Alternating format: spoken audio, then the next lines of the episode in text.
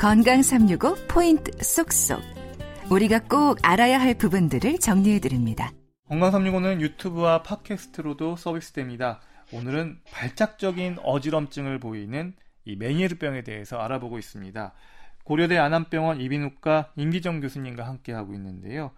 교수님, 그러면 이 메니에르병 지금 현재 이 치료를 위해서 약물적 요법에 대해서는 들어봤는데 뭐 주사를 넣기도 하고 수술적인 요법은 없습니까? 네네. 예, 사실은 수술적인 요법이 있는데요. 그건 이제 내림푸낭 수술이라고 해서 우리가 정말 그 달팽이관을 조절하고 있는 그 압력, 그 저수지, 예, 그, 그 주머니를 아, 아예 그냥 뼈를 까가지고 그걸 이제 풀어주는 거죠. 예. 압력이 더 뼈에 눌려가지고 이제 아, 조절 안 되는 걸 완전히 이제 풀어주는 아, 수술이 되거든요. 그러니까 그거는 이제 귀 뒤를 열고 귀 뒤에 있는 이제 뼈를 좀 갈아야 아, 수술이 가능한 거거든요. 그래서 아, 이거는 좀 아, 어지럼이 조절이 안 되는데 도저히 못 살겠는데 이제 청력은 정상인 분들에서 어, 필요에 따라서만 이제 시행하는 거거든요. 그래서 대체적으로 어지러면은 한 60에서 90% 정도 효과가 있다고 하는데 이제 보고자들보다는 다 치료 결과가 약간씩은 틀려서 어, 필요한 분에게 좀 선택적으로 아... 어, 사용하시는 그런 어, 수술이 예, 좋겠습니다. 교수님께 오는 메니에르병 환자가 100명이라고 하면 치료법을 가장 많이 차지하는 거는 어떤 건지 궁금해요. 생활 습관으로만 이게 되는 분들도 어느 정도 차지하는지 궁금하고요. 예, 대개는 이제 한 95% 이상은 식이요법과 그리고 아침에 반알 정도의 그 이뇨제만 드셔도 충분히 조절이 됩니다. 아, 그런데 이제 그렇지 못한 분들이 대개 이제 어지럼 때문에 생활이 안 되시는 분들이 굉장히 많거든요.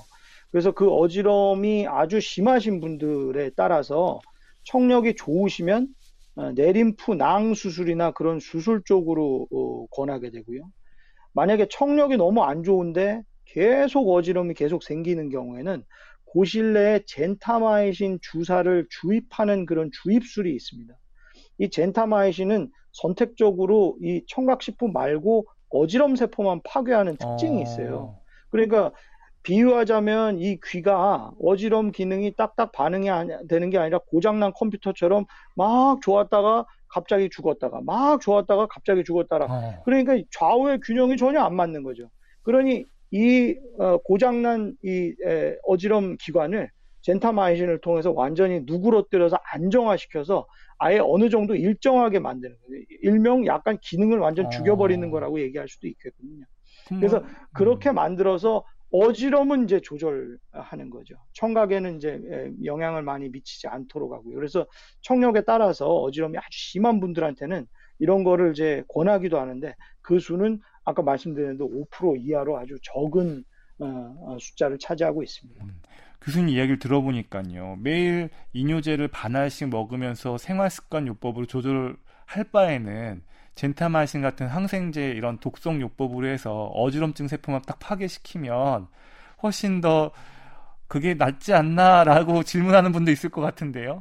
어, 그렇지 않습니다. 우리 이 귀의 어지럼 기능은 다 정상적으로 있어서 양쪽이 이제 균형이 딱딱 맞는 그런 상태를 유지하고 있거든요. 그래서 뇌와 이 두 개의 그 어지럼 기관, 이 세 개의 컴퓨터로 우리의 어지럼을 잘 관장하고 있는데 하나가 계속 말썽인 거예요. 어. 얘가 균형이 잘 안 맞아요. 어. 그래서 그걸 때려 부수는 치료가 아까 말씀드린 그런 강력한 치료거든요. 그러니까 이것 때문에 너무 어지러워서 못 살겠다. 얘 망가진 것 때문에. 그래서 얘를 아예 때려 부수고 배제해서 두 개의 컴퓨터로만 지내겠다는 거거든요. 그러니까 그거는 최후의 선택을 하시는 것이지 음. 조절할 수 있을 때는 좀 고쳐가면서 쓰셔야 되겠죠. 그래서 네. 그런 경우는 어, 이뇨제와 식이요법을 잘 사용하시는 게 가장 더 좋은 치료라고 음... 저는 말씀드립니다. 그러면 이뇨제와 식이요법 이것도 평생 고혈압 약처럼 먹어야 되는 건가요? 뭐 원칙적으로는 그렇지만은 대개는 그러하지 아니하시거든요. 대개 저는 이제 한 석 달 정도는 이뇨제를 좀 권합니다. 왜냐하면은 식이요법이 조절되고 가족들끼리 좀 합의가 잘 이, 루어지셔가지고 짠 거 단거 매운 거를 좀 이렇게 줄이셔야 음. 그 생활 습관이 가족 안에서 정착되고 본인의 습관으로 굳어지기까지 시간이 걸리거든요. 그래서 그렇게 조정하실 때까지는 그렇게 하시고 청력이나 이런 게 다 좋아지시고 어지럼도 좋아지시면 그때는 좀 간헐적으로 드시게 합니다. 그러니까 귀가 멍멍하거나 또 내가 너무 다이어트가 안 돼서 짠 거 단 거 많이 먹고 살이 찐다. 그럴 때는 한 2, 3주 먹으면서 이제 음식 조절. 2, 3주 먹으면서 음식 조절. 이런 식으로 이제 간헐적으로 가게 되죠. 그 다음에는 좀 끊으실 수도 있겠습니다. 하지만은 청력이나 이런 어지럼의 추이를 계속 보시면서 어, 이뇨제 그리고 어지럼 약들을 가지고 현명하게 대처하시면 아무리 메니에르 병이 온다 하더라도 잘 조절하시고 건강한 삶의 질을 누릴 수 있다고 생각합니다. 음, 교수님 그 메니에르병 환자분들 같은 경우는 이 이뇨제에 대한 순응도가 어때요? 저희 이걸 왜 여쭤보냐면 어, 어지럼증에 대한 공포 때문에 오히려 더 잘 드실 것 같기도 하고 아니면 오히려 네네. 어지럼증이 없어서 어, 방심하고 있다가 이렇게 간헐적으로 드시다가 또 아예 그냥 임의로 끊기도 하고 그런 양쪽의 길이 있을 것 같은데 주로 어때요? 예, 제가 참 그래서 석 달 동안 이뉴제 반알 들이면서 백일 기도하는 기분으로 드시라고 하는데 네. 그래서 이제 소변이 좀 나올 수가 있기 때문에 대개 이제 아침에 드시거든요. 저녁에 드시면은 이제 화장실 맞아요. 밤에 오락가락하게 되시니까요. 그래서 이제 아침에 반알 드시면서 아 오늘도 음식 조절. 어.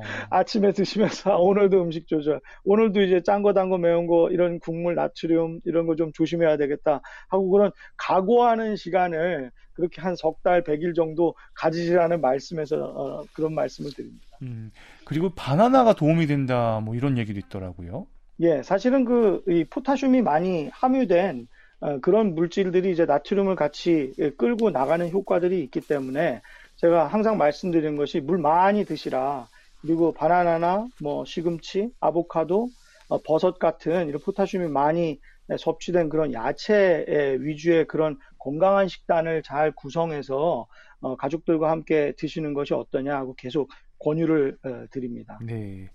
사실 이제 저희 시민 여러분들도 궁금한 질문들이 많아서요. 리포터 전소연 씨가 질문들을 받아왔는데 한번 들어보시고 답변 부탁드립니다. 근데 약물 치료만으로 이게 완치가 되는 건지 그리고 또 약물로 또 얼마나 오랜 기간 어, 치료를 받으셔야 되는지도 좀 궁금하고 만약에 완치가 될 수 있는 건지 완치가 되는 병인 건지 그리고 완치가 된 이후에 만약에 또 재발할 수도 있는 건지 이런 것도 좀 궁금하고요. 뭐 재발한다면 또 어떤 뭐 최악의 경우는 어떤 뭐 치료를 받아야 되는 건지도 좀 궁금하고. 메니엘은 제대로 관리하지 않으면 청력에 장애를 가져올 수 있다고 제가 들었는데 이 질환을 앓고 있는 친구가 말해줬거든요. 그 친구랑 그 식사를 하러 가면 짠 음식 때문에 좀 힘들어하고 짠 음식을 못 먹으니까 그 저염식으로만 식사를 해야 되니까 그런 것 때문에 좀 곤란한 경우가 몇 번 있던데 근데 청력이랑 저염식이랑 무슨 관계가 있는지 궁금합니다. 어지러워 힘들어 할 땐 주변에서 이석증인 것 같으니 빨리 병원에 가보라고 했는데 막상 가보니까 메니에르라는 진단을 받았거든요. 그리고 지인의 경우는 빈혈로 진단을 받기도 했었는데 너무 헷갈리더라고요. 메니에르의 어지러움, 빈혈의 어지러움 어떻게 다루고 어떻게 차이점이 있는지 궁금해요. 여러 가지 질문을 주셨습니다. 교수님 안녕하세요. 네, 안녕하세요. 네. 제일 중요한 게 이제 많은 분들이 이게 어지럼증이랑 약간 동반이 되다 보니까 이게 사실은 뭐 어, 이석증인 줄 알고 갔더니 메니에르 진단을 좀 받으신 경우 근데 이분 알고 보니까 또 빈혈도 있으셔가지고 빈혈 진단을 받으신 경우도 있어서 혹시 빈혈이 있으신 분이 메니에르가 잘 걸리는 건 아니냐 음. 이런 얘기를 또 궁금해하셨어요. 어떻습니까, 네, 교수님? 그 사실은 사실은 그 이석증이 그 전체 어지러움의 50% 이상이니까 네네. 어, 의사든 일반인이든 이석증이라고 찍으면 진단명 바로 맞추는 거 되겠죠. 근데 사실은 이석증의 경우는 이제 노화와 많이 관련이 있습니다. 네. 그래서 연세 드신 분이 많이 걸리거든요. 아~ 그리고 이제 에, 주무시다가 갑자기 일어나면 그 이석이 움직이기 때문에 되게 특징적으로 아침이나 새벽에 많이 음. 걸리는 경향이 많으세요. 네. 그러니까 이런 거는 좀 젊은 분한테는 안 걸리는 거죠. 아까 어. 질문하신 분 보니까 아주 젊으신 네, 여자분 네, 같은데 네, 네. 그런 경우는 대개는 이제 빈혈이나 체위성 저혈압이 있을 아. 가능성이 많죠. 그러면은 어지럼이 막 뱅글뱅글 도는 어지럼이 아니라 네. 오래 서 있거나 갑자기 이제 일어나거나 할때 음. 그때 약간 아찔하고 눈앞이 캄캄해지는 그런 어지럼이 오는 겁니다. 즉 네. 피가 눈과 뇌로 공급이 잘 안 되면서 생기는 어지럼 음. 그런 어지럼의 양상을 보이기 때문에 아까 말씀드린 대로 그런 식의 어지럼이 바로 이제 빈혈과 아, 체위성 저혈압 때문에 나타나는 거고요. 그런 네. 것이 아까 질문하신 네. 그런 젊은 여자분들, 청소분, 청소년들에게 많이 생기는 병입니다. 아, 그래서 사실은 그런 분들이 심장내과 가셔서 이런 피 검사도 많이 받아보시고 네. 갑자기 이렇게 팍팍 예, 일으켜 세우는 그런 의자에 앉아서 여러 가지 테스트를 받기도 하시죠. 아, 그 메니에르병 진단을 받았다는 것이 아마도 이제 젊으신 분 같은 경우는 어, 급성 저음역 난청이라 가지고 저음역의 난청만 있다고 뭐 하실 것 같거든요. 그런 경우는 좀 식이요법을 하셔가지고 좀 조절하셔도 굳이 이뇨제를 많이 안 드신다 음. 하더라도 그런 거를 이제 쉽게 조절할 수 있다고 생각이 들고요. 물론 이제 빈혈이 있는 경우는 빈혈의 원인이 뭔지를 음. 또 정확히 좀 따져봐야 됩니다. 음. 그게 정말 아, 철 결핍성 빈혈뿐으로 생긴 건지 아니면은 다른 원인이 있는 건지 어디서 피가 새는 무슨 문제가 있는 건 아닌지 그런 거를 종합적으로 좀 음. 따져봐야 되기 때문에 빈혈에 관련된 부분은 조금 더 어, 검사를 해보실 필요가 있을 걸로 생각 들고요. 네. 메니에르병 뭐 청력 검사나 이런 네. 이비인후과에서 잘 진료 받으실 수 있기 때문에 다 네. 치료 방법이 있습니다. 걱정 안 하셔도 돼요. 아, 그렇군요. 그리고 이제 그러니까 보통 이 메니에르를 좀 앓고 있는 분들, 또 갖고 있는 분들과 함께 식사를 하다 보면 이제 저염식으로만 이렇게 식사를 해야 되니까 같이 있는 분들이 좀 힘들어하는 경우도 있고 또 저염식을 로만 드시는 분들도 힘들어 하시잖아요. 이제 그런 경우에 네. 사실은 저염식만 하면 그럼 청력에는 아무런 문제가 없을 수 있는 건지 그리고 아까 뭐 앞에서는 단 거 그리고 또 매운 것도 되게 중요하다고 얘기를 하셨는데 사실은 많은 분들이 그냥 짠 것만 알고 있거든요. 어떻게 좀 생각을 하면 될까요?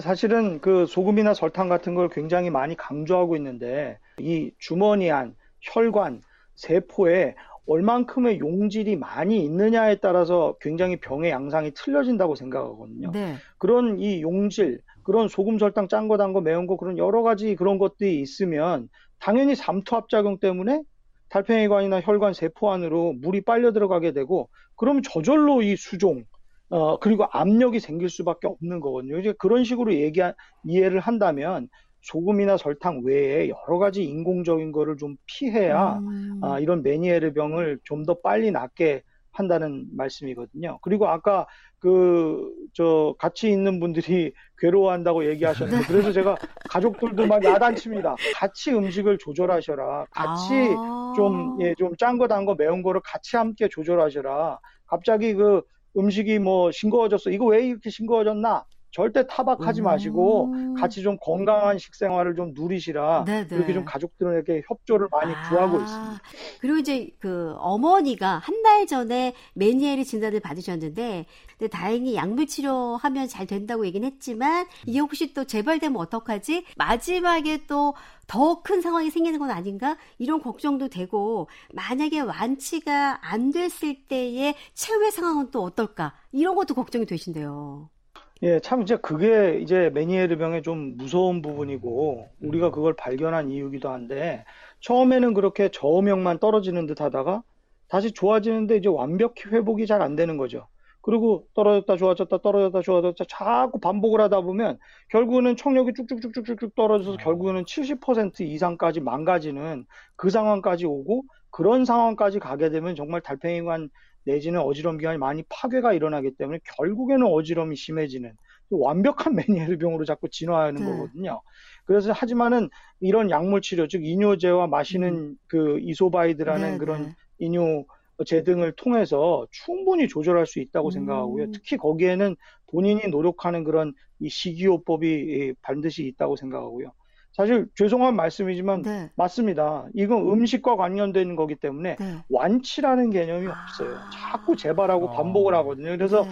잘 약을 드시고 조절 잘 되시는 분들도 아유 선생님 안녕 이제 빠이빠이 하고 나서 음. 또한 1년 이후에 어 선생님 어지럼 또 다시 왔어요. 청력 검사 해봐야 되겠어요. 또 다시 오시는 경우가 또 아주 다반사거든요. 그래서 네. 어 일본 의사 선생님이 그런 이 어, 저음역 난청이 초기에 왔던 분들을 한 20년 동안 관찰해 보니까 네. 한50% 이상이 결국에는 막 청력도 떨어지고 조절이 안 되고 막 음. 진행됐다는 거예요. 그래서 우리가 노력을 해서 이런 음식 조절하는 거 잘 알고 메니에르 병에 대해서 잘 알고 건강한 식생활을 하고 환경 보존 잘하는 이런 우리가 건강한 삶을 영위한다면 우리 앞으로의 후손들이나 우리의 미래에는 그런 병들이 훨씬 줄어들지 않을까 네. 그렇게 생각을 하고 있습니다. 리포터 전소연 씨 감사합니다. 고맙습니다. 교수님 오늘 이렇게 메니에르 병에 대해서 정말 하나하나 세심하게 가르쳐 주셔서 또 정보를 주셔서 너무나도 감사합니다. 오늘 말씀 고맙습니다. 네, 고맙습니다. 감사합니다.